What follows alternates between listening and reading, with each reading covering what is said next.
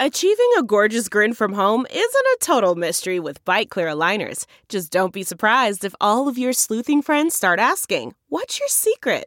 Begin by ordering your at home impression kit today for only $14.95. Byte clear aligners are doctor directed and delivered to your door. Treatment costs thousands less than braces. Plus, they offer flexible financing, accept eligible insurance, and you can pay with your HSA FSA. Get 80% off your impression kit when you use code WONDERY at Byte.com. That's B-Y-T-E dot com. Start your confidence journey today with Byte.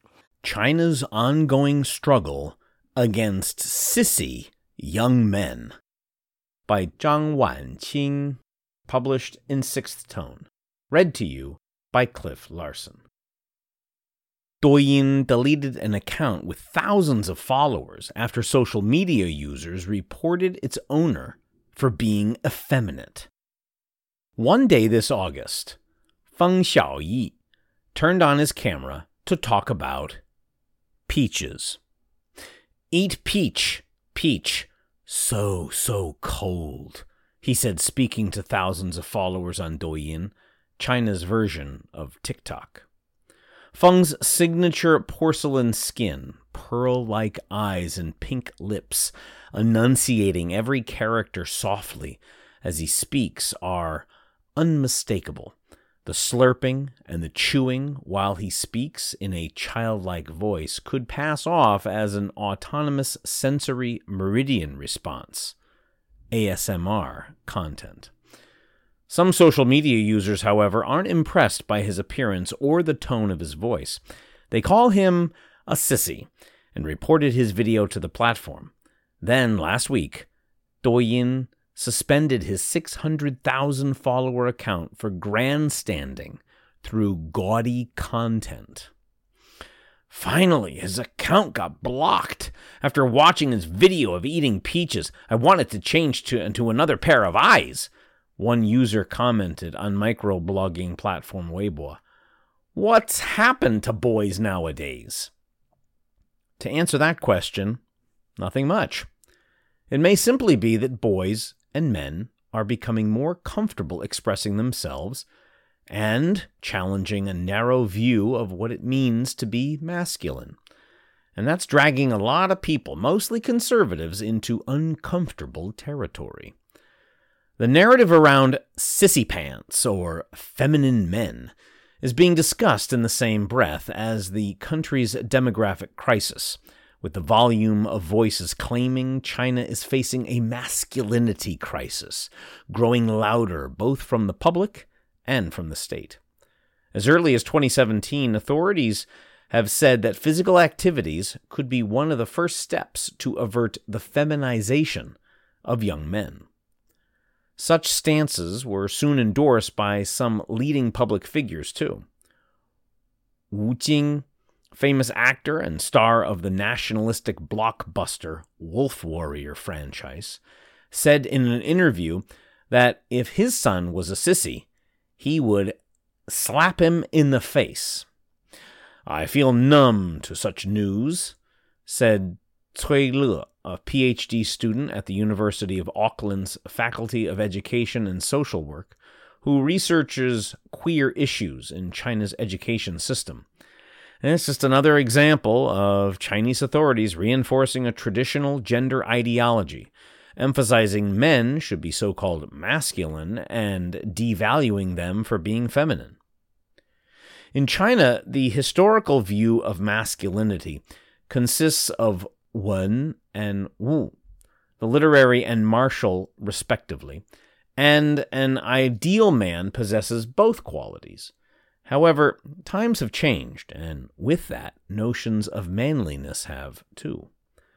Over the years, little fresh meat celebrities and male beauty bloggers have disrupted the traditional image of what it is to be a man.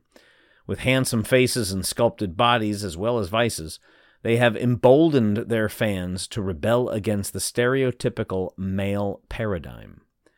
Men are now seen sporting accessories such as earrings, though frowned upon by some and blurred on television, and don't hesitate to use makeup and lipstick. Many see these seemingly innocuous actions as a threat. Tiffany Yu, a postdoctoral fellow researching gender and the media in China at the Hong Kong Polytechnic University, told Sixth Tone the country's obsession with masculinity is a reflection of the anxiety that the future generation won't be able to protect it. She added that a common conspiracy theory is that the softening of masculine values is a way for foreign forces to weaken the country's defenses. In the West, young kids aspire to be superheroes. China is afraid that if boys' idols are sissy men or little fresh meat, they will not be able to defend the country, Yu said.